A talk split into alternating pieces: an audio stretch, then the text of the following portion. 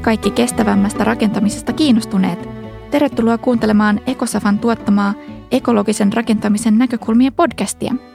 Tällä tuotantokaudella puhumme rakentamisen vaikutuksista ilmastoon ja luonnon monimuotoisuuteen ja esittelemme ratkaisuja ja hankkeita, joissa ongelmia on onnistuneesti ratkottu. Tässä jaksossa syvennytään biodiversiteettiin rakennetussa ympäristössä case studyn vihreistä vihrein kautta. Studiossa äänessä on Annina Taivainen ja Laura Lammert sekä asiantuntijavieraat arkkitehti Pia Ilonen ja ympäristötieteiden dosentti Susanna Lehvävirta. Tervetuloa. Arkkitehti Pia Ilonen on vihreistä vihrein kohteen pääsuunnittelija ja Iloarkkitehtien perustaja. Dosentti Susanna Lehvävirta on johtanut Helsingin yliopiston tutkimusryhmää. Viides ulottuvuus, kasvi ja seinät osaksi kaupunkia, joka tutkii kasvikattojen ja seinien merkitystä kaupunkitiloissa ja niiden ekosysteemeissä. Vihreistä vihrein kerrostalokortteli on valmistunut vuonna 2017 Helsingin Jatkasaareen ja se on edelleen aktiivinen tutkimuskohde. Kohde oli osa Kehittyvät kerrostalot hanketta ja suunnittelutiimi on ollut monialainen. Siinä korttelissa on tutkittu ja kehitetty muun muassa sitä, miten kasvillisuus selviää haastavassa merenrannan mikroilmastossa ja löytävätkö esimerkiksi pölyttäjät kaupunkien kasvikatoille. Sen lisäksi, että kohteessa haluttiin luoda luonnon monimuotoisuutta tukevia kasvikattoja ympäristöllisistä syistä, niin tavoitteena on ollut myös lisätä asukkaiden kokemuksellisuutta ja viihtyisyyttä esimerkiksi kattoviljelyksillä. Suomen luontopaneeli on ottanut vuonna 2021 kantaa kaupunkien vihreään infrastruktuuriin. Biodiversiteetin eli luonnon monimuotoisuuden kannalta pienetkin kaupunkivihreän lisäykset ovat tarpeellisia, mutta ne eivät voi korvata olemassa olevia luontoalueita. Luontopohjaiset ratkaisut voivat olla kasvikattoja, seiniä, puistoja ja vaikkapa kaupunkiviljelypalstoja – tosi mukavaa, että pääsitte tänne mukaan ja voisitteko aluksi vaikka kertoa lyhyesti itsestänne ja miten kiinnostuitte luonnon monimuotoisuudessa kaupunkiympäristössä? Pia voisi vaikka aloittaa. No, mitenköhän mä päädyin sitten työskentelemään tässä? Mä voin kertoa siitä. Mä sain yllättävän puhelinsoiton Markku Hainarilta, joka on erittäin kokenut tämmöinen rakennusalan konkari. Ja se oli niinku aika hieno puhelu ja yllättävä puhelu, koska hän sanoi, että hei, aiotaan tehdä tämmöinen vihreistä vihrein kortteli, lähdetkö pääsuunnittelijaksi? Että saat ihan vapaat kädet, tee niin vihreä kuin vaan osaat. Ja tota, hän oli ihan tosissaan, hän oli ilmeisesti hurahtanut yllättäen yhtäkkiä ja omasta mielestään aivan liian myöhään. Ja, ja tota, se takasi sitten sen, että hän, hän todella sitten aiko toteuttaa sen. Et sillä tavalla mäkin sitten niin kuin jouduin ja pääsin tähän hankkeeseen mukaan, joka sitten suunnittelu kesti seitsemän vuotta, kuusi-seitsemän vuotta ja mielettömän hieno kokemus – Mitäs Susanna? Mä luulen, että mun niin ne syvimmät juuret on siellä jossain lapsuudessa siinä, että mä kipeilin puissa ja vakoilin salaa pensaitten takaa ohikulkijoita ja kaikkea muuta, mitä lapsi voi keksiä niin kun sitä lähiluontoa hyödyntää. Ja, ja se on kulkenut mulla ehkä jotenkin aina mukana sitten niin kun kaupunkilaisenakin, että kun mä oon katsellut ympäristöä, niin mä oon aina ajatellut sitä, että – että voi kun olisi enemmän sitä vehreätä ja, ja vapautta olla ja nauttia luonnosta aikuisilla ja lapsilla. Ja, ja sitten kun päädyin opiskelemaan aikoinaan biologiaa ja sitten ympäristöbiologiaa, niin hyvin varhain ymmärsin, että tämä planeetta ei ole menossa kauhean hääviin suuntaan, jolloin tämä tämmöinen jonkinlainen ajatus siitä, että mitä mä voin tehdä tämän maailman eteen, että päästäisiin edes piirun verran parempaan suuntaan, niin nämä kaikki on niin kuin jotenkin vaan kasvanut ja kasvanut siihen niin kuin samaan suuntaan. Ja sitten kun tuli todella tämmöinen yhteydenotto Taina Suoniolta ja Markku Hainarilta, että tämmöinen hanke olisi lähdössä käyntiin, että lähdenkö mukaan, niin mä en sitä min- minuuttiakaan miettinyt, vaan se oli välitön yes. Joo, kyllä. Kyllä mullakin siis opiskeluaikana kauan aikaa sitten, niin tota, olen katsellut keski-eurooppalaisia jotain hundertvassereita ja muita, mutta ne on tuntunut semmoiselta täysin saavuttamattomilta ja niin kuin idealistisilta ja semmoiselta, että ei, ei tuommoinen ikinä onnistu Suomessa asioilta. Et siinä mielessä tämä on nyt ollut hirveän hieno projekti, että oikeasti pystyy tekemään tämmöistä asiaa ja se on vielä niin kuin, vielä edullista ja voidaan tehdä niin kuin valtion tukemaan ARA-tuotantoon, vuokratalotuotantoon tämmöistä asiaa. Haluaisitteko te antaa jotain esimerkkejä niistä, että millä tavoilla sit sitä biodiversiteettiä on kasvatettu tai ö, tuettu tässä kohteessa? No joo, mä voin vaikka sanoa niitä niin kuin ajatuksia, mitkä mulla oli selkärepussa. Osa niistä on kanssa niin kuin tavallaan vanhoja ajatuksia, että mä oon lukenut joskus varmaan 80- tai 90-luvulla jo, siis viime vuosituhannella, sellaisia kirjoja, joissa puhuttiin esimerkiksi vaikka Wildlife Super Service Stationista, eli siis tämmöinen, että jokainen voi tehdä takapihalleen eh, semmoisia asioita tai, tai elementtejä luoda, jotka toimii ikään kuin villieläinten huoltoasemapalveluina. Mm. Ja, ja tota, esimerkiksi tämä tämmöinen niin kuin butterfly bar tai butterfly super service station, mikä oli yksi konsepti, mikä lyötiin heti alkupuolella pöytään tätä kohdetta suunnitellessa, niin se tulee jostain sieltä jo mm. kauempaa. Mutta sitten tietysti mun koulutus on tarjonnut mahdollisuuden niin kuin ymmärtää sen, että mitkä kaikki asiat on luonnon monimuotoisuuden kannalta tärkeitä. Ja sen takia niin kuin tässäkin hankkeessa näkyy se, että että siellä on luonnon monimuotoisuus ensinnäkin läsnä sillä lailla, että on erityyppisiä paikkoja, niin kuin erilaisia ekosysteemeitä, eli erilaisia ympäristöjä luotu sinne. Sitten se näkyy siinä, että että jos on vaikka haluttu pensaskasvillisuutta, niin ei ole yhtä lajia, ei ole pelkkää tyrniä tai pelkkää aronia, vaan on mahdollisimman monta eri pensaslajia.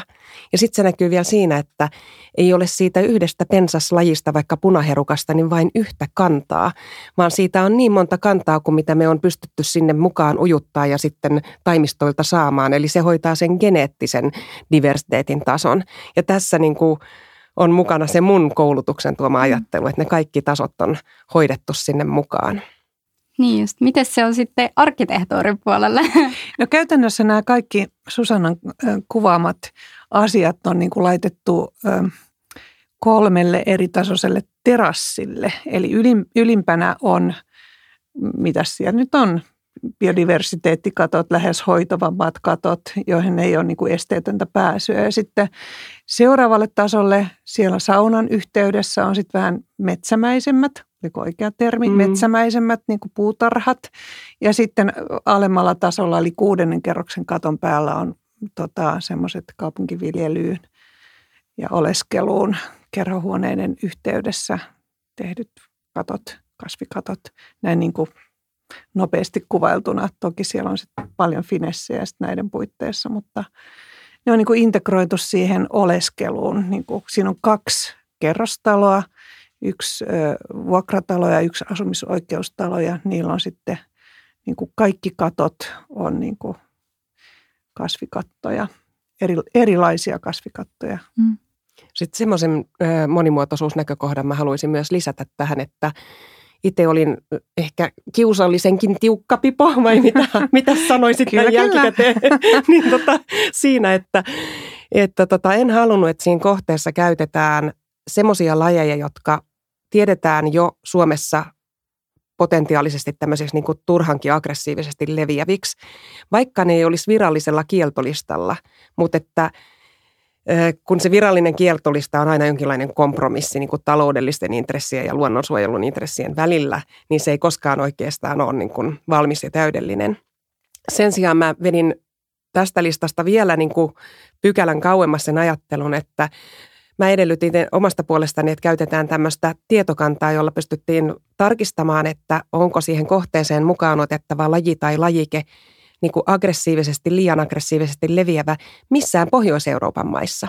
Ja se ei saanut olla ainakaan missään Suomen naapurimaissa niin kuin potentiaalisesti riskilaji. Jos se oli, se ei päässyt listalle ja se argumentti oli se, että kun meillä ilmasto nyt lämpenee, niin jos jokin laji on vaikka Etelä-Ruotsissa tai Viro, Latvia, Liettua asteella nyt jo aggressiivisesti leviävä, niin eipä aikaakaan, niin näin mm. voi käydä meilläkin.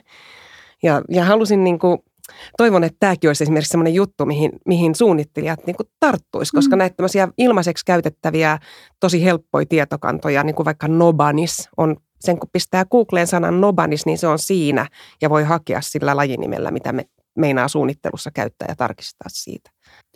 Ja mun mielestä tästä Susanan äskeisestä puheenvuorosta niin kuin voidaan selvästi päätellä se, että tämmöisiin hankkeisiin tarvitaan hirveän paljon osaamista. Mm. Ja tota, tätä hankettahan kuvaa hyvin se, että täällä on ollut siis niin kuin, ikään kuin sitä niin kuin pehmeitä tieteilijöitä ja sitten on ollut näitä kovia tieteilijöitä. Eli on, toisessa päässä on nämä kovat insinööritieteet ja sitten toisessa päässä on, on nämä tota, biologit, ortonomit, sosiologit, eli tätä pehmeätä. Ja sitten siinä kesken on ollut sitten arkkitehti, minä tässä niin kuin pääsuunnittelijana. Musta mä niin kuin haluaisin niin kuin visualisoida tavallaan sen, tähän ilmaan nyt sen kuvan, mikä on niin kuin hirveän tärkeää tämmöisissä hankkeissa, että se yhteispeli näiden niin kuin äärilaitojen, eli tämän pehmeän ja kovan välillä. Ja käytännössä siinä on sitten se arkkitehti yhdessä maisema-arkkitehdin kanssa, joka niin kuin sovittelee näitä – että tavallaan se pehmeä pää, eli just nämä Susanna-jengit, niin tota, kertoo, että mitä meidän pitäisi tehdä. Ja mehän ei itse, niin kuin meidän koulutus ei, ei riitä ollenkaan siihen, että me ymmärrettäisiin, mitä pitäisi tehdä. Ja sitten taas niin kuin me arkkitehdit ja maisema-arkkitehdit yritetään keskittyä siihen, että miten se tehdään niin kuin realistisesti. Ja neuvotellaan samalla sitten sen kovan insinööri niin kuin maailman kanssa, että onko tämä mahdollista, onko tämä taloudellisesti mahdollista ja niin edelleen. Ja siitä se syntyy. Ja mun mielestä tämä on ollut hirveän hieno projekti sillä tavalla, että tämä peli näiden niin kuin tahojen kanssa on onnistunut ja, ja tota, sitä se vaatii. Että et, niin kuin, ei pidä olla niin naivi, että kuvitellaan, että okei, palkataan vaan nyt joku, joku yksi tyyppi tekemään, niin mm. kyllä me saadaan tästä niin kuin pelittävä homma, mutta niin kuin Susanan puheesta kuullaan, niin siinä on niin kuin, pitää olla paljon osaamista taustalla. Miltä se käytännössä näyttää, tai tässä projektissa näytti, että oliko se jotain työpajoja vai kommenttikierroksia vai että mi, mi, miltä se viestintä tavallaan sitä konkreettisesti näytti? Kyllä se meni ihan niin kuin silloin pystyttiin vielä face to face palavera, että, että merkittävää siinä oli, että meillä oli paljon aikaa ja sitä se melkein vaatii. Että tota, kun rakennushanke on jo niin kuin yksistään aika kompleksinen ja, ja vaativa projekti, mutta sitten kun siihen kytketään vielä tämmöistä niin kuin laajempaa tota osaamista, niin, niin varsinkin sitten se vaatii sitä aikaa, että päästään neuvottelemaan. Ja varsinkin tämmöisessä kohdassa, kun tehdään niin kuin vuokrataloja, eli meillä on hirveän niin kuin tiukat kustannuspuitteet. Ja, ja, ja musta on hirveän hienoa, että tämä hanke tämmöinen kortteli, jossa on kaksi kerrostaloa. No oli silloin, kun se rakennettiin, sanottiin, että se on Jätkäsaaren halvin kohde. Ja se pitää sisällään kaiken sen vihreän. Eli, eli mä haluaisin niin liputtaa tätä just, koska aina on semmoinen ennakkoluulo, että viherkatot on niin kalliita ja kaikki on kallista. Ei, ja ne karsitaan niin kuin ensimmäisenä, vaikka kuinka arkkitehtinä ehdottaa, että laitetaanpas tänne, niin aina tulee ei. Mutta tässä hankkeessa me ollaan niin kuin yhteistyössä just tämän takia, että me ollaan osattu tehdä yhteistyöstä, niin me ollaan päästy semmoiseen ratkaisuun, että me ollaan siis voitu tehdä vuokratalokortteli, joka sisältää sen Ehkä, ehkä osa, tai osa niistä ratkaisuista myös, mitkä tuli tästä yhteistyössä, niin on semmoisia, että siinä voittaa sekä luonnon monimuotoisuus että sitten se hinta. Että jos ajatellaan vaikka näitä biodiversiteettikattoja tai niin kuin me kutsutaan niitä myös ketokatoiksi, niin ne on kuitenkin pitkälti kylvetty Suomen, suomalaisten luonnonkukkien siemenistä, joka on oikeastaan niin kuin halvin tapa sitten perustaa taas kasvikattoa. Mutta se sisältää myös sitten sen geneettisen monimuotoisuuden ylläpidon ja sitten sen lajistollisen monimuotoisuuden ylläpidon. Et se on sinänsä niin kuin mainio tapa perustaa. Sieltä perustettiin muillakin tavoilla, mutta tämä oli osana, osana tämä siemenillä perustaminen siinä mukana. Ja, ja, ja tota, ehkä vielä mä haluaisin sanoa tuohon, musta Pia sanoi hyvin siitä tästä niin kuin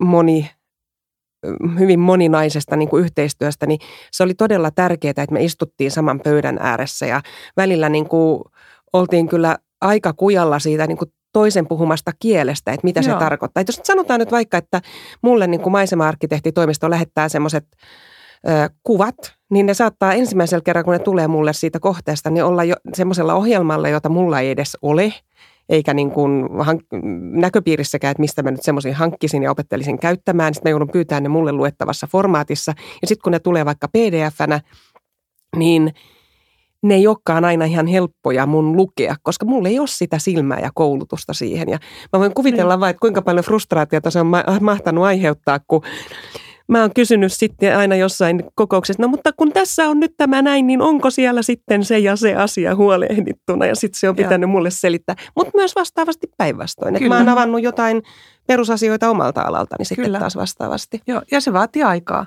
mm. että mä sitten ymmärrän, mitä sä puhut ja sä ymmärrät, mitä mä puhun. Mutta varmasti tosi palkitsevaa myös moni, molemmin puolin. Ehdottomasti.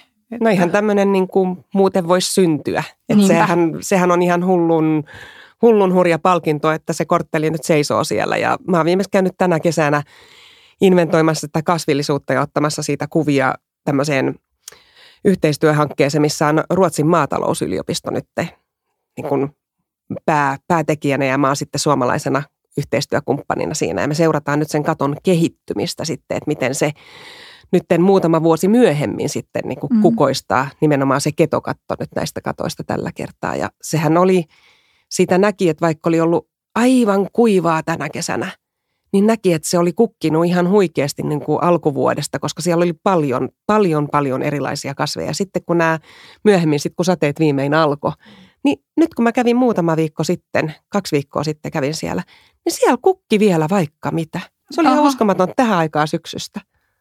Joo. lokakuussa. Niinpä. Jep. Mua jännittää ne julkisivut, koska niin kuin se tilaaja Markku Hainari sanoi, että te niin vihreä kuva osaat, niin sitten tuli heti ensimmäisen mieleen, että okei, laitetaan nyt julkisivuihinkin, koska sitä oli nähnyt niin kuin maailmalla esimerkiksi semmoisia, että parvekkeella on valtavia tota, ruukkuja. Ja niistä sitten vaikka Pariisissa nä- näkee semmoisia, että on parvekkeella valtavia ruukkuja. Tai Kiinassa tai jossain Italiassa, että sieltä sitten kasvaa julkisivut vihreäksi. Niin haluttiin myös niin kuin tähän tehdä ja, ja sinne tuli semmoisia laatikoita, joita nyt te, tekin olette tutkinut sitten – hankkeessa, että miten ne köynnöskasvit siellä menestyy. Ja sitten toivoa, että ne lähtisi kiipeilemään. Me tehtiin semmoisia puuritilöitä. Ja tota, se on, se on niin musta kauhean jännä juttu kanssa, että miten me saadaan ne kolmen eri ilmansuuntaan.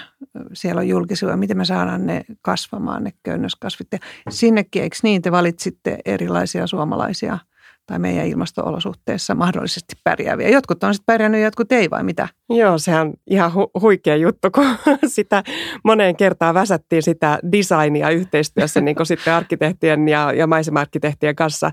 Että tutkijalla oli sellainen visio, että, että kun siinä on monta eri kerrosta ja siinä on kolme eri ilmansuuntaa ja siellä on vielä muutama erilaista kasvualusta ja sitten siellä on tiettyjä niin kuin, lajeja, joita niihin la, niin kuin, parveke, viherparvekkeisiin on laitettu. Niin sitten tutkija halusi siitä tietenkin tämmöisen niin kuin, niin sanotun ositetun satunnaiskokeen, mikä tarkoittaa sitä, että, että niitä eri kasvilajiyhdistelmiä niillä eri kasvualustoilla on kaikissa kerroksissa ja kaikissa ilmansuunnista, niin että sitten siitä voidaan tehdä tämmöinen mielettömän hieno tilastoanalyysi, että vaikuttiko kerroskorkeus ja ilmansuunta ja kasvualusta sitten niiden kasvien selviytymiseen, jotta voitaisiin, niin kuin, ja, ja pärjäsikö jotkut tietyt kasvit vaikka länsijulkisivulla ja sitten toiset taas itäjulkisivulla, kun ne olosuhteet on erilaiset. Mutta tota, näyttää nyt ainakin niiden parin ensimmäisen vuoden aineistosta näyttää, että siellä on pärjätty ylipäätään niin kuin tosi hyvin. Että ehkä, mikä ei ole yllättävää, niin, niin tämmöiset pienet kuusen kuusen kasvumuodot on pärjännyt vähän heikommin, niin kuin pesäkuusi ja siilikuusi. Ja toinen niistä vielä oli semmoinen, että sitä jouduttiinkin tuomaan Hollannista, kun ei saatukaan suomalaiselta taimistolta. Ja sitten se etelästä tuominen on tietysti aina vähän riski, kun ne ei ole niin kuin etukäteen sopeutunut meidän talviin. Mutta muuten tuntuu, että ne on pärjännyt hirveän hyvin. Ainoa, mitä mä nyt jäin miettimään, mitä olisi kiinnostava saada tutkia, oli se, että kun kävin tänä kesänä siellä, niin ne julkisivut ei todella ole silleen niin kuin peittynyt vihreään. Niin, ei vielä. Että ne joo. ei ole käy, silleen niin kuin räjähdysmäisesti ainakaan lähtenyt kasvamaan ne köynnökset sieltä parvekkeilta. Maasta ne kasvaa hyvin ja havuja jo pilkistelee. Havut on kasvanut, erityisesti katajat on kasvanut niin hyvin, että niitä pilkistelee sieltä laatikoista jo niin kuin katunäkymään asti tosi makealla tavalla. Mutta että, että sitten nähtäväksi jää, että voiko ne köynnökset vielä sieltä laatikoista röyhähtää ja olisi kiinnostavaa päästä vielä yksi aineisto keräämään, että onko ne, onko ne hengissä ja kuinka hyvin hengissä ne on siellä tällä hetkellä. Joo, ja se, se mun täytyy sanoa, että arkkitehdeillähän on tietenkin aina taipumus vähän niin kuin kontrolloida sitä lopputulosta, teki mitä tahansa. Ni, niin tuossa niin kuin musta on hauska ajatus se, että me ollaan luotu niin kuin alusta, esimerkiksi julk, julkisivuun alusta, jolla tulee tapahtumaan jotain orgaanista kehitystä, mutta me ei todellakaan voida tietää, mitä tulee tapahtumaan kymmenen vuoden ajan. Me ollaan niin päästetty vähän irti tästä meidän mm. niin kuin profession kontrollitarpeesta, mikä musta on kauhean niin kuin hauskaa. Tota, on, kiva, on kiva seurata ja välillä me tekisi mieli kiivetä sinne vähän niin kuin pistää kiinni niitä niihin, niihin puurimoihin niitä, että ne pääsisi, tota, tekisi mieli mennä auttamaan, mutta tota, Joo. Mutta on hirveän hauska pointti, minkä toit esiin, Pia, että, että sehän tässä on, että kun halutaan integroida tämmöistä niin kuin elävää komponenttia rakennuksiin, niin se kannattaisi kaikkien suunnittelijoiden ja, ja investoijien ja sitten niin kuin sen paikan käyttäjien ja, ja myös ylläpitäjien niin kuin ymmärtää, että se on niin kuin elävä orgaaninen asia, jonka kannattaakin antaa niin kuin tiettyyn rajaan asti kehittyä omia polkujaan, koska silloin sitten tulee mahdollisimman kestäväksi se kasvillisuus. Mm. Jos sitä yritetään niin kuin väkisin ruotia johonkin ruotuun, niin, niin silloin sieltä ehkä poistetaan semmoisia pärjääjiä, mm. jotka on, niin kuin mä esimerkiksi suosittelen, että kasvikatoillekin, kun sinne tulee luonnostaan ympäristössä täydennystä, antaa niiden tulla, antaa voi kukkienkin kukkia siellä. Otetaan pois vaan semmoiset kasvit, jotka voisivat olla jotenkin haitallisia. Että mm. ne, ne ei että esimerkiksi rakennuksen kantav, äh, niin kuin kantavuus ei riitä jollekin, että johonkin kasvaa koivu johon johonkin pyöräkatoksen päälle. No okei, ne täytyy sitten poistaa. Tai, tai jos tulee tämmöisiä haitallisia vierasleja, jotka lainkin mukaan mm-hmm. pitää poistaa, niin fine, semmoiset sitten pois. No, tämä kortteli toimii niin kuin elämyksellisten tilojen näyttämönä. Niin miten kasvikattojen elämyksellisyys otettiin huomioon tilasuunnittelussa? No sillä tavalla, että ne, ne kytkettiin näihin kerhohuoneisiin, esimerkiksi nämä viljelylaatikot. Eli tota, sä voit niinku kerhohuoneessa puuhastella ja sitten tulla välillä ulos ja nauttia niistä kukista tai kasveista. Tai niinku, siellä varmaan järjestetään talkoita syksyisin ja kerätään ja lajitellaan ja muuta. Tai sitten mä oon nähnyt, että ihmiset tekee etätöitä kasvihuoneessa – ja nyt, tota, Ainakin on paljon valoa. Niin, niin ja semmoista niin kuin paljon on ihmisiä siellä oleskelemassa silloin, kun mä oon siellä käynyt. Mm. Siellä, kun siinä on vielä tuulen suoja, semmoinen lasi, lasitus siinä mm. kovaa luoteistuulta vasten. Mm. Ja sitten myös saunan yhteydessä on vähän metsämäisempiä vihertiloja, niin kyllä ne on niin kuin sillä tavalla täydentää sitä ihmisten oleskelua – että kyllä meillä oli siinä suunnitteluryhmässä yliopistot sosiologeja, jotka niin kuin ryhtyvät sitäkin asiaa tutkimaan tai miettiä. Mm. Joo, sehän oli niin, että Sivas, kun se ihan alkoi, niin mä en muista, että oliko meillä vielä yhtäkään aineistoa kerättynä siinä just ihan alussa. Voi olla, että oli jo ensimmäinen aineisto kerättynä siinä kohtaa. Mutta sitten kun se suunnittelu onneksi nyt kesti, niin kuin siinä oli aikaa, niin mekin, vaikka me ei ehditty julkaista vielä mitään niin kuin valmista julkaisua, niin julkaisuprosessia niin pitkin, niin meillä kuitenkin alkoi olla näppituntumaan niiden aineistojen kautta siihen, että mitä kaikkia niin kuin kokemuksellisia dimensioita siihen liittyy. Että me oltiin kuitenkin kerätty pieni aineisto semmoisilta ihmisiltä, joilla oli jo kasvikatto jossain pääkaupunkiseudun alueella. Ja sitten me oltiin kerätty semmoisella eläytymismenetelmällä semmoisia tarinoita, että mitä ihmiset haluaisi ja haaveilisi kasvikatoista. Mm. Ja, ja tota, näiden varaan ja näiden niin kuin avulla ymmärrettiin, että tarvitaan ensinnäkin kauhean monenlaisia tiloja. Että just kannustettiin, kannustettiin niin kuin tässä tässä hankkeessa siihen, että olla erityyppisiä paikkoja. Sitten tämä kaupunkiviljely oli varmaan silloin niin kuumana, että se oli itsestään selvää, mutta se myös näkyi näissä ihmisten tarinoissa, että, että se on kiinnostava konsepti. Ja sitten tämmöinen niin kuin, ikään kuin piiloutuminen ja vetäytyminen ja semmoinen niin kuin keidasmainen kokemus, niin se oli mm. jotenkin luontevaa panna sitten siihen saunan yhteyteen just tämmöinen, tämmöinen piiloutumisen paikka. Ja, ja sitten taas niin kuin yksi tämmöinen kokemus, mistä ihmiset haaveilee, on se semmoinen niin kuin korkeuden ja vapauden ja niin kuin näkymien ö, kaipuu ihmisillä niin kuin tämmöisiä tämmöisiä ilmaisuja, että haluaa niin kuin hengittää vapaasti tai nähdä yli kaupungin tai, tai olla yhteydessä niin kuin taivaan sineen, mm. tämän tyyppisiä niin kuin kokemuksia, niin ne, ne sitten ajateltiin, että ne voi toteutua siellä korkeimmalla, siellä ketokatolla sitten tämmöiset. Ja sielläkin, vaikka se ei ole esteetön, niin sinne siis pääsee kuitenkin, että siellä on kanssa pieni terassi ja istumapaikkoja. Ja sitä selvästi käytetään aika paljon, että siellä niin kuin näkee ihan, että siellä kuljetaan kyllä. Eli... Joo, koska Jätkäsaarihan se on niin me, merellinen kaupungin osa, että jos sä asut ekaskerroksessa tai tokassa, niin sä pääset sitten aina ihailemaan sitä merta. Mm. Eikä tarvitse myöskään lähteä hirveän kauas niin kuin kokemaan vähän sitä luontoa, kun se on siinä samassa niin. rakennuksessakin. Niin. Miten sitten vaikka noin vuoden ajat vaikutti siihen, että myös tuohon kokemuksellisuuteen? No tutkimuksen suunnasta, jos mä sanon, niin me yritettiin hirveästi niin kuin puolustaa sitä, että ne olisi mahdollisimman paljon käytettävissä ympäri vuoden. Tietenkin siinä on sitten, niin kuin Pia voi kommentoida sitä, että miten hyvin se sitten teknisesti oli mahdollista, mutta että selvästi ihmisten niin kuin unelmissa näkyy tämä vuoden aikojen kokeminen esimerkiksi tosi tärkeänä ja samoin niin kuin vuorokauden aikojen kokeminen. Jopa niin kuin ihmiset haaveilee vaikka tähtien näkemisestä, mikä ei sit ehkä aina ole niin helppoa, jos on kovasti valosaastetta, mutta, mutta periaatteessa kuitenkin ne toiveet on kuitenkin sen kaltaisia, että sinne voisi mennä milloin vaan silloin, kun on se tarve, että täytyisi saada niin kuin olla yksin tai yhdessä jossain muualla kuin kotona. Ja, ja, ja ehkä sitten yksi dimensio, mikä vielä tuli, että kun se on sen, tai se on tämmöinen semi-yksityinen, niin kuin, rajatun ihmisen ihmisporukan niin kuin yhteinen käyttöalue, niin se, se voidaan kokea jollain lailla turvallisemmaksi niin vaikka pimeällä kuin joku katualue sitten taas, että siihen liittyy kaikenlaisia tämmöisiä käyttötoiveita sitten paljon. Minkälaista palautetta te olette saaneet asukkailta näihin liittyen?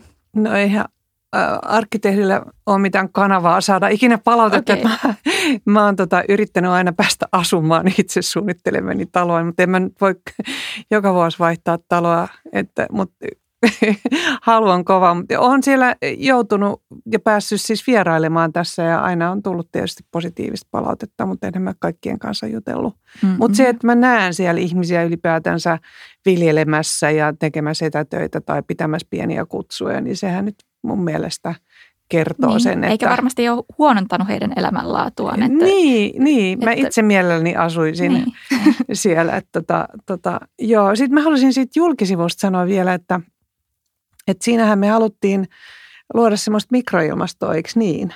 Että kun ajatellaan, että toikin on tota, varsinkin kun on keskeneräinen asuinalue, jossa on paljon pölyä ja tulevaisuudessakin varmaan pölyä ja kaupunkisaasteita, kadut siinä ympärillä ja tota, niin sillä, että me saadaan köynnöksiä siihen julkisivuun, ikään kuin kaksoisjulkisivuun, niin, niin haluttiin vähän niin kuin dempata sitä niin kuin melun ja, ja saasteiden vaikutusta – ja luoda semmoinen oma, oma ilmastonsa sinne.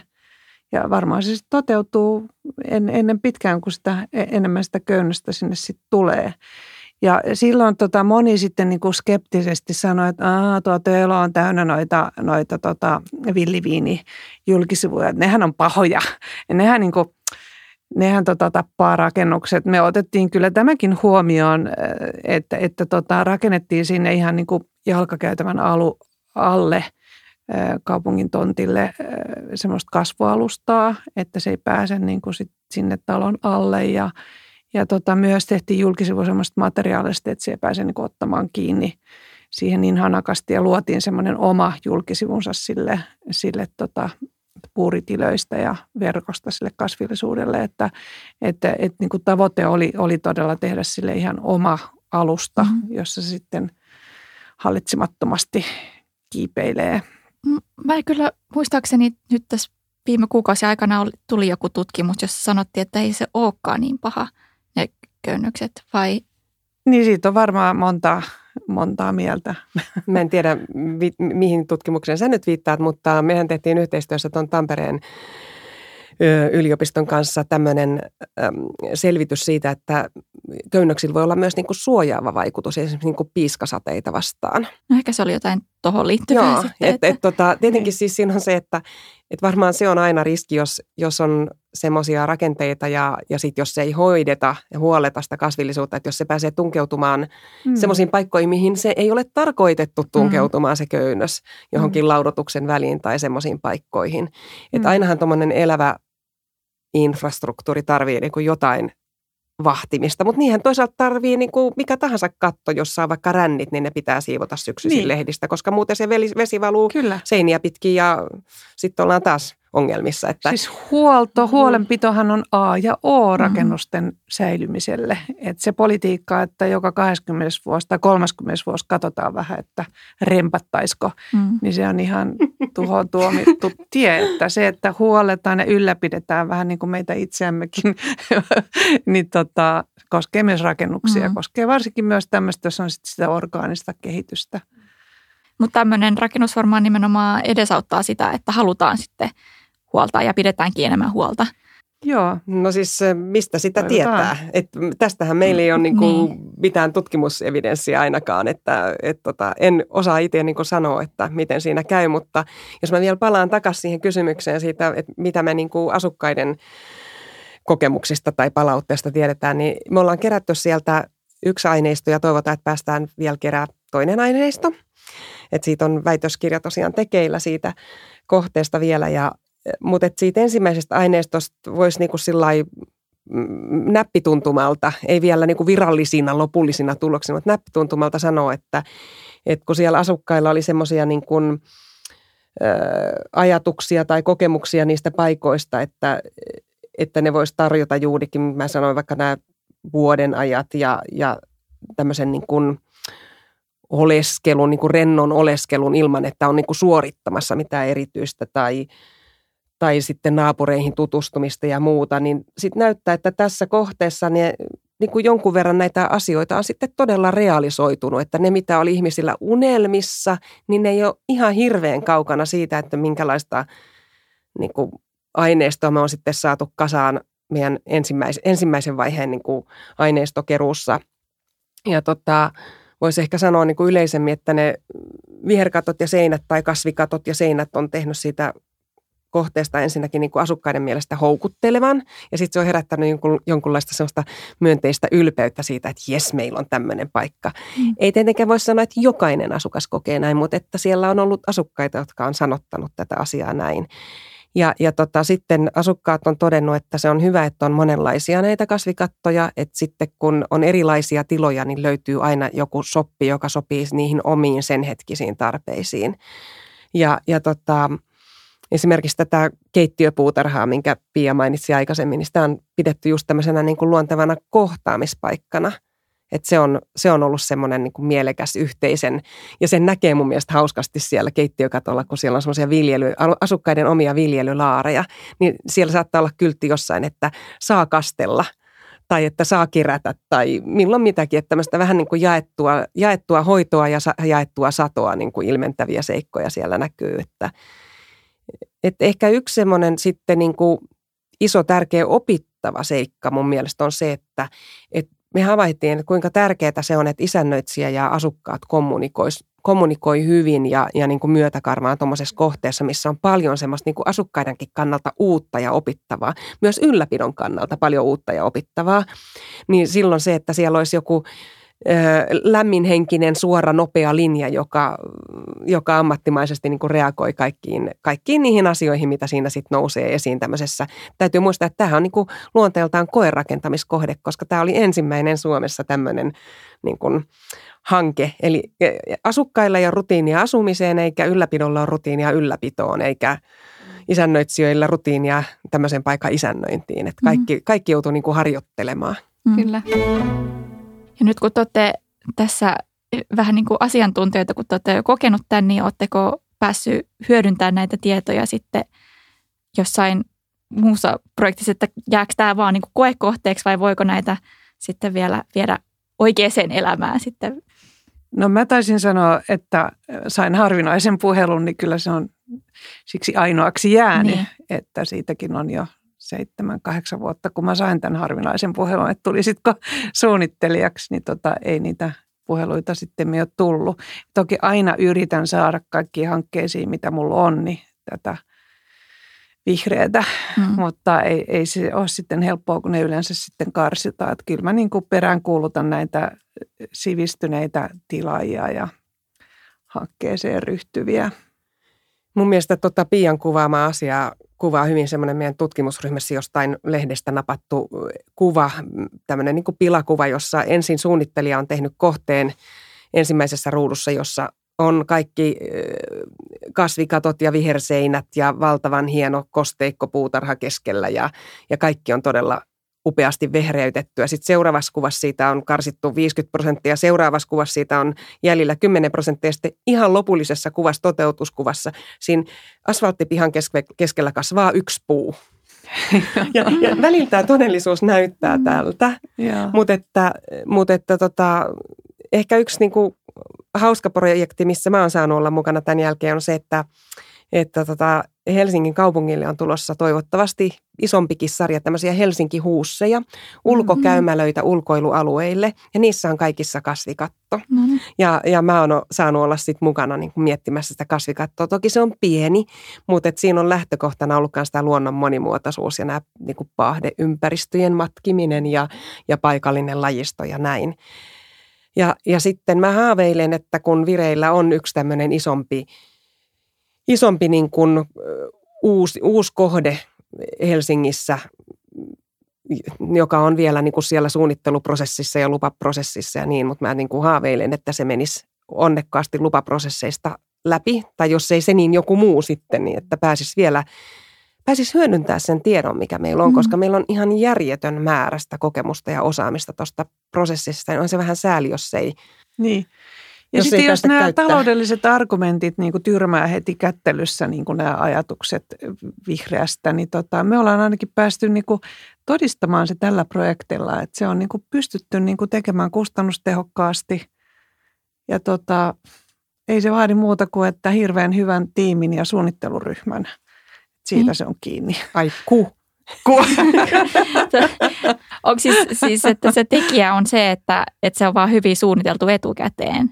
Se hyvin suunniteltu on niin kuin todella kannattavaa. Niin, niin. Et, et se, on... se, se pitää kustannukset kohtuullisina. Että. Mutta kyllähän, kyllähän me tehtiin myös, tai et, kuka nyt tekikään, mutta jotakin semmoisia materiaaliratkaisuja, jotka, jotka oli mahdollisia sen takia, että siihen tuli se kasvi, kasvipeitettä joihinkin paikkoihin, niin, niin se, että, että se kasvillisuus tuo sen oman elementtinsä johonkin paikkaan, niin sitten se voi mahdollistaa taas niin kuin vastaavasti, että sen alla on jotakin edullisempaa, joka ei ole niin hienoa ja näyttävää. Niin, no me tehtiin betonijulkisivut, jota nyt sitten niin kuin periaatteessa inhota ja mitä ei saa tehdä, mutta kun me tehtiin sen päälle sitten, tai päälle vaan siihen niin kuin metrin päähän, niin, niin, niin puuritilöistä niin kuin laadukasta toista julkisivua niiden kasveille, niin silloin tavallaan saatiin se niin kuin balanssi se talous siinä kohtaa. Tämän tyyppisiä ratkaisuja tehtiin. Ja sitten se kanssa, että ei, ei tämä vaatinut mitään erityisvahvoja vahvistuksia katolle. Että tämä on ihan tavallinen, tavalliset kerrostalot. Että niin kuin mm. Susanna sanoi, että ei sinne sitten päästetä niitä jättikoivuja kasvamaan. Että on niin kuin se katsoo, että tavallinen, tavallisen kerrostalon niin kuin kattorakenteet kestää just tämän, nämä puutarhat, mitä me sinne sitten niin kuin tehtiin, että ei yhtään sen enempää, no, tulihan, tule ekstra kustannuksia. Tulihan tuossa kuitenkin semmoinen mutka matkaan, että mikä voi johtua osittain siitä, että sitten siellä jossain insinööritiimissä vaihtui joku henkilö ja sitten oli erilaiset ajatukset, että koska mikään ei ole tietenkään absoluuttista, vaan jokaisella osaajalla on se oma näkökulmansa, mutta että me oltiin niin kuin laskettu sinne tukevammat kasvualustat. Ja siinä vaiheessa, kun sitä rakennusta jo paalutettiin, niin meille tuli tutkimusryhmään soitto, että no niin, nyt pitää karsia niitä kasvualustoja, koska nämä paalutukset ei tule kantaa tämän koko kerrostalon painoa näillä niin kuin maamassoilla, mitä me ollaan suunniteltu katoille. Ja mä olin ihan, että apua, että hirveetä, että miten ne kasvit sitten pärjää. Että mitäs jos tästä ei tulekaan vihreistä vihreä, vaan tästä tuleekin ruskeista ruskein koko niin, korttelista. Mutta siitäkin selvittiin. Kyllä siitä sitten selvittiin ja, tota, ja kauheasti me sitä jouduttiin miettiä. Ja, ja sanotaanko niin, että kyllä se sitten näkyy siinä lopputuloksessa vaikka sillä lailla, että – että just sinne saunaterassille oli suunniteltu vielä niin kuin jotenkin semmoista metsämäisempää tunnelmaa, että se olisi mm. melkein olisit siellä niin kuin metsän peitossa, kun olet siellä pikkuterassilla, niin, niin sen sijaan siellä onkin nyt sitten niin kuin neljä, viisi puuta per terassi, plus sitten köynnöksiä ja pensaita, jotka ei vaatinut sitten niin paljon sitä kasvualustaa. Ja ne puutkin on jouduttu sijoittaa sitten siihen niin kuin, sijoittaa jotenkin vielä niiden kantavuuksien mukaan, että että jotain pieniä niin kuin loppukonstailuja siellä sitten jouduttiin tekemään vielä. Joo. Mutta tämä oli, niin kuin mä sanoin, että tämä oli oppimisprosessi myös. Että... Mutta kyllä me Susanna, osat, jos olisi niin kuin 10 miljoonaa enemmän rahaa tuohon rakentamiseen ollut, niin osattaisiin tehdä silläkin olisi vähän isommat puut sitten siellä ja näin. Ehdottomasti, ehdottomasti vähän tyrnevämmät paalutukset. Ja. Joo, kyllä, mutta tämä, mä oon niin ylpeä siitä, että tämä oli niin semmoisen edullisen rakentamisen kohde. Et pitää aina muistaa sitten, jos niinku vertaillaan näitä, että jos on joku luksuskohde, niin totta kai siellä on niinku mahdollista tehdä vaikka mitä. Toihan liittyy myös siihen, että kun sit monet kysyvät, että onko se ylläpito kallista, jos on kasvikatto, niin no sehän riippuu siitä, että millaisen kasvikaton haluaa. Että jos haluaa vaikka semmoisen ultramanikyroidun Sammal Bonsai Design puutarhan, niin. jossa jokainen puun lehtikin asetellaan, pudonnut puun lehtikin asetellaan sinne sammalmättäille, niin siellä voi olla täyspäiväisessä työssä niin. yksi puutarhuri jossain katolla ja varmasti saat palamaan rahaa, mutta sitten toisaalta tämmöinen niin kuin, itsekseen kasvava niin kuin puolivilli keto, niin se ei oikeastaan tarvi juuri muita hoitotoimia kuin että se käydään vuosittain tarkastamassa ja niin kuin millä tahansa katolla tarkistetaan kattokaivot ja mm, vedenpoistoreitit mm, ja tämmöiset asiat, että ne on kunnossa. Ja sitten jos siellä on se joku ei-toivottu kasvi, niin nyppästään se jätesäkkiin viedään pois. Niin ja niin. onko siinä toisaalta mitään sitten eroa sen luonnon monimuotoisuuden kannalta, että vaikka siihen voitaisiin pistää enemmän rahaa tai ei, mutta niin kuin, että mm. tavallaan se palvelee tehtävänsä, vaikka se olisi tehty kustannustehokkaasti niin kuin siitä näkökulmasta. Mm. Joo, ehdottomasti siis niin kuin, äh, sanotaan vaikka, että, että siemenillä perustaminen on paljon edullisempaa, jos perustaa tämmöistä keto- tai niittykattoa. Ja sillä siemenillä perustamalla varmistat vielä sen geneettisen monimuotoisuudenkin säilymisen siinä, siinä mukana. Ja ei nämä niin kuin suomalaisten taimistojen suomalaiset luonnonkasvit ollut mitenkään käsittääkseni erityisen kalliita. Ei ainakaan kukaan missään vaiheessa napissut siitä, mm-hmm. että, että tämä kasvimateriaali olisi ollut jotenkin erityisen kallista. Ei. Sitten yksi ennakkoluulo, mikä, mikä tulee usein vastaan, on se, että kun tehdään niin kuin vihreä katto, niin oi, sitten se vuotaa se rakennus, oi kamala, että ei, ei voi semmoista riskiä ottaa. Niin kyllä me ollaan varmasti tällä hankkeella myös tavallaan toki ennakkoluulo pystytty torjumaan. Että sehän niin kuin voidaan päinvastoin ajatella, että se suojaa, varsinkin kun nyt on kauheat pahteet, ajatellaan näitä helteet, mitä on Helsingissäkin, niin kyllä se vihreä sitä rakennetta suojaa sen sijaan, että siellä olisi semmoinen musta pitumikatto tai mm. muuta, niin sitä kautta säästyy varmaan energiaa ja muutakin, että että se olisi tietysti kiva, kun tästäkin olisi dataa. Ylipäätänsä se on minusta hienoa, että tästä on kuitenkin tutkimusaineistoa, jota pystytään niin kuin jakamaan muille. Että kyllä se semmoinen niin kuin jakaminen oli silloin ihan alusta asti se, se ajatus siinä, että me saataisiin tästä tutkimusaineistoa ja muut pystyisivät sitten hyötyä. Toki mekin ihan mielellään tehtäisiin uusia projekteja, mutta, mutta se on kiva, mm. jos, jos menee jakeluun. Kyllähän toi niin tutkijan kannalta kanssa on just se, että kun aina miettii, että no miksi mä teen tätä työtä, että olisiko jotain tärkeämpää, mitä voisi tehdä sen eteen, että maailma menisi parempaan suuntaan, niin, niin kyllähän se niin kuin, että se tieto sitten ja se osaaminen ja kaikki se, mitä tämmöisessä hankkeessa kehitetään, missä niin kuin omasta puolesta, niin mulla on takana just se tutkimustieto, jonka mä oon tuonut siihen hankkeeseen, niin että se sitten vielä menisi mahdollisimman niin kuin laajaan levikki ja toimisi tämmöisenä showcaseina, niin onhan se niin kuin tutkijallekin tosi motivoivaa ja tärkeää. Ja, mm. ja onhan toihan on toiminut tosi hyvin showcaseina, että siellä on vierailu vaikka minkälaisia ryhmiä niin kuin pitkin maailmaa silloin ennen kuin tuli koronasulut, niin, niin ihmiset kävi katsomassa tätä mm, joo. kohdetta. Joo. Ja tämähän on saanut palkintojakin tämä kohde, niin kuin esimerkiksi äh, tämmöisen pohjoismaisen äh, viherinfrastruktuuripalkinnon äh, niin kuin erinomaisena keissinä tämmöisestä kasvikattorakentamisesta. Pystyykö näitä hyödyntää jotenkin olemassa oleviin rakennuksiin? Voidaanko me tehdä olemassa oleville katoille kasvikattoja? Ehdottomasti. Siinä on vaan mielikuvitus rajana, että, että tota, tietysti Pia voi ottaa kantaa siihen arkkitehtoniseen puoleen, että, että miten se sinne sovitetaan. Ja, mutta että niin kun kasvihan, aina löytyy joku kasvi, joka kasvaa ihan missä vaan. Että kun kun on paikka tiedossa ja sen paikan niin kuin reunaehdot, niin kyllä sinne se kasvi löytyy, joka, joka voidaan laittaa kasvaa ja joka on vielä jotenkin luonnon kannalta merkityksellinen niin, että se vaikka tarjoaa pölyttäjille tai jollekin perhoselle eh, ravintoa tai sen toukalle ravintoa tai suojaa ja ja niin edelleen, tai linnuille pesimäpaikkaa tai mitä tahansa, mitä sitten tavoitellaankin. Että kannattaa vaan ehkä luonnon monimuotoisuuden kannalta, niin voi aina vähän vielä kohdentaa, että mitäs monimuotoisuutta tässä nyt voitaisiin tukea, että mikä meillä olisi se niin kuin maali, että onko joku tietty laji vaikka, joka on hupenemassa Suomen luonnossa ja sitten nyt me halutaan tarjota sille mahdollisuus, jos, jos vaan tämän katon olosuhteet sen sallii, niin sitten voitaisiin saada tosi paljon aikaiseksi niin kuin olemassa olevillakin katoilla, kun ruvettaisiin tälleen kohdentelemaan, mutta hmm.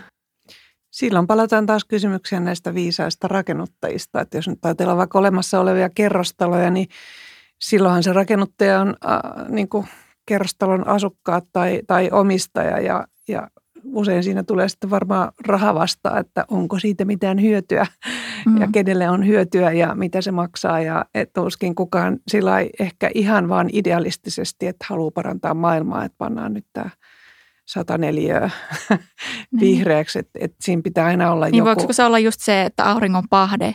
Esimerkiksi tai se voi olla hyvä just syy. se vesien imeytyvyys tai, tai siis niin. jotenkin. Niin. Tai kattoremontin yhteydessä nähdään, niin. että, että tota, tämä voisi olla Kyllä hyvä. varmaan, jos miettii lisä. tarpeeksi kovaa, niin löytäisi niin, tai vaikka se kovia syitä. Niin, tai se elämyksellisyys, jos sitten halutaan Sekin tehdä vaikka vielä. sellaista Kyllä. tilaa. Joo. Niin tietenkin, jos ajattelee, niin meillä on myös paljon sellaista niin kuin rakennuskantaa, jossa ihmisille ei ole, ihmisillä ei ole katolle pääsyä. Tai sitten jos sinne katolle näkee joku, niin se on yleensä se naapuri. Että pitääkö sen naapurin sinne maksaa se remontti. niin. tota, sanotaan nyt vaikka mun, mun tämänhetkisestä kodista, niin siitä näkyy sellainen valtavan laaja tämmöinen 70-luvun äh, rivitalo, kortteli, niin kuin oikeastaan siis iso alue. Ja mä oon niin unelmuun, että voi, jos noi tekisi kattoremonttia, se olisi pelkkää semmoista kukkivaa mm. Kaikki tyyni, miten ihana se olisikaan sen mustan bitumin sijaan. Mm. Mutta vakavasti puheen, me on tutkittu tätä, niin näin se just on, että ne hyödyt niin kuin jakautuu aika laajalle ihmisjoukolle niistä katoista, vaikka tämä tulvariskin hallinta, mistä sä mainitsit, että, että sadevesi viipyilee alas sataessa, niin viipyilee siellä katoilla ja osittain imeytyykin ja haihtuu sieltä takaisin. Öö, mutta se tulvariskihallintahan, niin kuin, eihän se kuulu sille meidän nykyisessä järjestelmässä sille yksittäiselle talonhaltijalle mm. tai mm. omistajalle mm. tai investorille, vaan se on niin kuin yhteiskunnallinen asia, että meidän tutkimuksissa kävi ilmi, että, että vaikka nämä kasvikattujen hyödyt on niin suuret, että meillä kannattaisi olla niitä ehdottomasti, niin se yksittäinen investoija, niin kuin sen tämä takaisin saama hyöty, tämä niin sanottu return of investment, niin se on niin hidas, että sen mm. investoijan ei ikään kuin kannata sitä tehdä, mm. jos ei sitä motivoida jollain vaikka pakottavalla sääntelyllä mm. tai mm. sitten jollakin tämmöisillä porkkanoilla tai vaikka hulevesimaksujen huojennuksilla tai mm. siinähän nyt sitten taas on vaan niin kuin mielikuvitusrajana, että miten mm. voitaisiin kannustaa. Tai nyt kun tulee maanrakennuslain uudistus, niin siinä mm. just se hiilikädenjälki varmaan, että kun pitää sitten Kyllä. osoittaa se, tai on niitä laskelmia, niin varmaan sen, sen kautta just auttaa ja edesauttaa sitä, että aletaan miettiä näitä vielä enemmän tosissaan. Aivan, ja tuossa tuleekin sitten niinku tärkeäksi jutuksi, että no miten se katto sitten tehdään, koska mm. sinnehän on mahdollista panna semmoisia materiaaleja, joiden tämmöiset negatiiviset ympäristövaikutukset on tosi isot. Mehän tehtiin elinkaarianalyysikin mm. näistä katoista jossain vaiheessa, että mitkä materiaalit on niin, kuin niin sanotusti pahiksia. Niin mm. Niin siellä oli esimerkiksi nämä muovikennot, lekasora, mineraalivilla oli muun muassa semmoisia, että niitä ei kannattaisi katoille laittaa, vaan kannattaisi käyttää vaikka niin kun meillä on esimerkiksi vihreistä vihrein kohteessa, niin siellä biodiversiteettikatolla just, niin siellä on sora mm. ö, ö, mikä se on, drainage layerina, siis salaojakerroksena, mm. niin tota, muovikennojen sijaan. Koska se argumentti oli, että yritetään välttää niitä, sitä muovia siellä, missä mm. voidaan. Mm.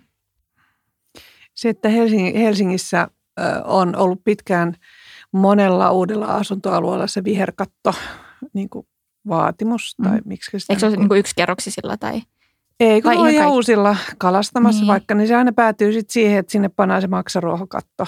Että se mennään niin kuin siitä, mistä voidaan alittaa rima matalimmillaan. Niin tota, e, toivoisin, ja ehkä näin onkin jo, että uusilla alueilla sitten tota, päädytään vähän tota, parempiin ratkaisuihin ja, ja tota, myös nämä hulevesiratkaisut toteutettaisiin samalla tavalla kuin esimerkiksi Tukholmassa, missä me käytiin. Mä en muista niitä nimiä, mutta siellä oli niitä kokonaisia kaupunginosia, jotka on ollut jo monta vuotta. Mekin käveltiin siellä ristiin rastiin silloin, kun ruvettiin suunnittelemaan tätä. Mutta Jätkäsaaressa nyt ei ollut semmoisia valmiuksia. Tota, sehän siinä on, että jos mä palaan niihin vanhoihin rakennuksiin, että mitä niihin voi laittaa, että kun siellä voi tulla ne rakenteiden kantavuudet vastaan, niin, niin, niin voi olla, että jossain kohteessa se hienoin, mitä voidaan laittaa, on sammalkatto. Eikä sitäkään pidä niin kuin hmm. väheksyä. Että meillähän kävi esimerkiksi niin kuin Meilahdessa niin, että, että me päästiin tekemään sinne sammalkattoa, koska sinne oli pakko saada kasvikatto. Ja sitten ne kantavuudet ja käytettävissä oleva, oleva budjetti oli tosi pienet. Ja sitten sitten meillä oli kiinnostus tehdä tutkimusta sammalkatoista ja tota, löydettiin semmoinen alue, josta oltiin räjäyttämässä kalliot. Me käytiin pelastaa, lupa pelastaa sieltä sammalet, jauhaa ne silpuksi ja levitellä sitten sinne Meilahden palloiluhallin katolle. Ja tota, siitä voisi tehdä ihan oman podcastin, se on ihan makea kohde. Ja tota, sitten me kokeiltiin, siellä on muistaakseni reilu sata koeraita, jossa kokeiltiin sit erilaisia kasvualustoja, että missä se sammal sitten kasvaisi. Ja se on aika hauska nyt viimeis, kun mä kävin mm, kaksi vuotta sitten jo ennen koronaa siellä katolla, niin se näkyy, että se on selvästi raidallinen niiden koeraitojen mukaisesti, että eri kasvualustoille on tullut ilmeisesti vähän eri sammanlajistoa, koska ne näkyy niin kuin eri värisinä siellä. Että se on aika, mm. aika hauska kohde. Ja se on varmasti hienompi kuin, että siinä olisi vain se harmaa protan päällyste. Ja, ja sitten taas noin niin maksaruohon mitä Pia sanoi, niin me ei olla haluttu tutkimushankkeena niin kuin fokusoitua niihin eikä kiinnostua niistä, koska ne ei todella tarjoa niin hyviä vaikka huleveden hallintamahdollisuuksia kuin nämä keto- ja niitty- tai pensaskatot. Mm. Mutta sitten jossain kohteessa voi olla, että se on ok, kunhan sitten pitäydytään niissä maksaruohoissa, joita Suomessa kasvaa luonnostaankin ja jätetään sikseen, sikseen noin ulkomailta tuodut matot, esikasvatetut matot esimerkiksi, ulkomailta tuodut lajikkeet, niin mm. ne, ne voisi heittää. Paitsi kymmenen vuoden päästä voidaan käyttää niitä, mitkä on tuolla Tanskassa tai... niin, niin, siinä on vähän se, että onko niitä viisasta niin käyttää sen takia, että, että mitäs jos ne niin kuin karkaakin meillä ihan holtittomasti luontoon niin, että ne häiriköi sit meidän omia lajeja niin, että ne peittoaa ne alleen. Että sehän siinä voi olla ongelmana just, että miksi näitä vieraslajeja vältetään, että jos ne leviää liian aggressiivisesti ja sitten ne lajit, joilla on se viimeinen paikka täällä Pohjolassa, mm. niin jää niiden polkemaksi. Niin, mutta eikö vähän niin kuin inevitable, siis väistämätöntä? No joo ja ei, koska siis tässähän on niin kuin erilaisia vaihtoehtoja meidän kasveilla. Se on joko niin kuin, että kuole, mikä oli toi sun vaihtoehto äsken, tai sopeudu tai muuta. Sekin voisi olla se sun vaihtoehto, että muuta niin, pohjoisemmaksi. Ne, ne pohjoisemmaksi. Mutta yksi on se myös, että populaatiot voi sopeutua. Meillä oli ihan toinen tutkimuskoe, jos me kokeiltiin pohjoisia kasveja siirrettiin eri kaupunkeihin etelämmässä, Tarto oli eteläisin, niin me huomattiin, että pohjoiset kasvit pärjäs parhaiten siellä pohjoisessa. Se oli tämmöinen ruijanesikko, millä me tehtiin se koe. Ihana pieni kukka. Mutta siellä Tartossakin säilyi muutamia yksilöitä kuitenkin hengissä. Ja ne muutamat yksilöt, jotka säily, niin ne porskutti kovaa. Eli meillä ei ollut tarpeeksi rahoitusta jatkaa sitä tutkimusta, että me oltaisiin nähty, että tekeekö ne sitten tosi elinvoimaisia ö, lapsia, nämä selviytyjät. Mutta joskus populaatiot voi mennä tämmöisen niin, kuin niin sanotun pullonkaulan läpi, että muutama tosi voimakas yksilö selviytyy ja perustaa ikään kuin tämmöisen selviytyjäjengin. Eli kyse on myös sopeutumisesta sitten. Ehdottomasti. Niin, kuten meidänkin arkkitehteinä pitää niin. sopeutua tähän muuttuvaan maailmaan kyllä, koko ajan. Kyllä. Ehkä se, sen haluaisin vielä kysyä, että nimenomaan kaupunkiympäristöstä – että onko siihen sitten näkökulmaa, että mm, just, että löyskö ne pölyttäjät vaikka tuonne vihreistä vihrein katolle, tai että millä tavalla sitten nimenomaan kaupunkiympäristössä pitäisi ottaa huomioon? No tota, meidän tutkimuksen mukaan pölyttäjät tai ylipäätään siis kaikenlaiset selkärangattomat tämmöiset hyönteiset ja muut hämähäkit ja vastaavat, niin ne löytää ihan alta aikayksikön noille katoille. Mutta että aika paljon se lajisto, mitä tavataan noilla katoilla, niin se on semmoista vähän niin kuin yleislajistoa ja sitten semmoisia niin kuin kuivissa ja semmoisissa niin kuin äkkijyrkästi vaihtelevissa ympäristöissä, ympäristöissä pärjääviä.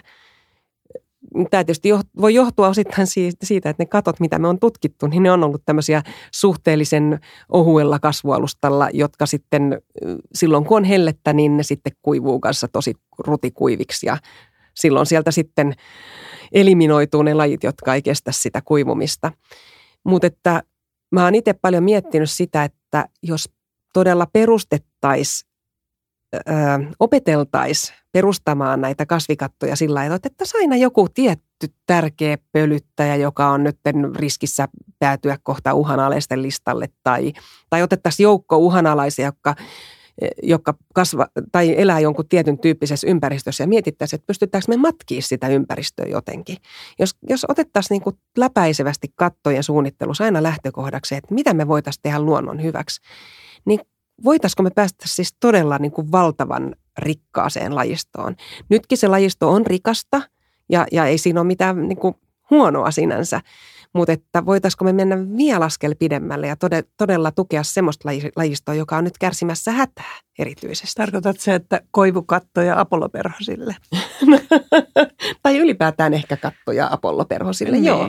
Ei, ei huono, huono idea, koska kyllä ehkä apolloperhostenkin niin kuin, öö, niitä elinympäristövaatimuksia voidaan tunnistaa ja, ja sitten mm. miettiä. Toki nyt heti mä realistina sanon, että, että sittenhän siinä on se, että, että monille hyönteisille joku ähm, rakennus tai joku korkeus tai, tai katu voi olla myös ylittämätön este. Mm. Mä muistan yhden semmoisen tutkimuksen maaseudulta, missä jotkut tietyt kimalaiset ei ollenkaan ylittänyt äh, maantietä, asfalttia, koska ne koki sen jotenkin ylittämättömäksi esteeksi. Hmm. Että siellä voi olla paljon sellaisia mekanismeja, jotka myös haittaa sitä eliöiden siirtymistä. Mutta tähän selviää sitten vasta, jos me päästään tekemään ja kokeilemaan ja rakentamaan ja tutkimaan Joo. näitä. Tuo on jännä, kun tota, me toimistossa just suunnitellaan semmoista korttelia. Ja tota, korttelin vieressä on pieni puisto. Ja sitten sit me päätettiin tehdä semmoinen niin aukko siihen umpikortteliin, ja aivan tiedostamatta tavallaan, että ehkä me tehtiin siihen niin kuin perhosille aukko. Että ne pääsee kulkemaan siitä puistosta sinne umpikorttelin sisäpihalle. No. Ei se tullut miten, nyt, nyt mä vastaan, kun mä tässä avasin suuni, että ehkä se alitajuinen syy oli, oli se, että rupesi niin kuin ahdistaa tavallaan, että miten tuonne umpikorttelin pihalle pääsee noin perhoset tuosta puistosta. Et ehkä tämä, että me ollaan tehty seitsemän vuotta tota vihreästä vihreäntä, niin on niin kuin jäänyt tuonne jotenkin niin sille alitajuntaa, että ne tulee, tulee tuolta noin niin kuin perhosen tuska mm. tulee sieltä niin kuin piirustuslaudalle. Ihanaa, tämä tekee mut onnelliseksi tämä perhosen tuska. Vitsi. Eli vinkkinä kaikille, pitäkää perhoset mielessä suunnitellessa. Joo. Joo. Kyllä. Yes. Meillä on ollut tapana kysyä lopussa aina vieralta, että mikä on viimeisin ekotekosi, vaikka kyllähän tämä kohde on erittäin hyvä ekoteko, mutta sitten semmoinen ehkä henkilökohtaisella tasolla ajateltuna. Jos ei tule mitään mieleen, niin ei tarvitse sanoa. Mutta. Mulla on tämä perhosen tuskan vapauttaminen. Joo, se, se on hyvä. Mulla on ehkä silleen vähän vaikeaa, että kun mä oon saanut mun tämmöisen ympäristöherätyksen joskus jo 80-luvulla, olen niin vanha, niin tota, sitten niin monet asiat on rakentunut niin rutiineiksi, mm. että et, tota, Niitä ei enää ajattele silleen. Niin, niin et, et, ja sitten, että et monet kriteerit on vaan niin kuin tiukentunut ja tiukentunut koko ajan. Että ehkä mun viimeisin ekoteko on, että mä oon parsinut jonkun, äh, ah, joo, mä parsin mun miehen villapaidasta seitsemän reikää ja niin hienosti, että se näyttää melkein uudelta. No niin, toi on ihan mahtavaa kierrätysmuotia. Yes, kiitos Pia ja Susanna ihan tosi mielenkiintoisesta kiitos. keskustelusta ja kiitos myös kuuntelijoille. thank you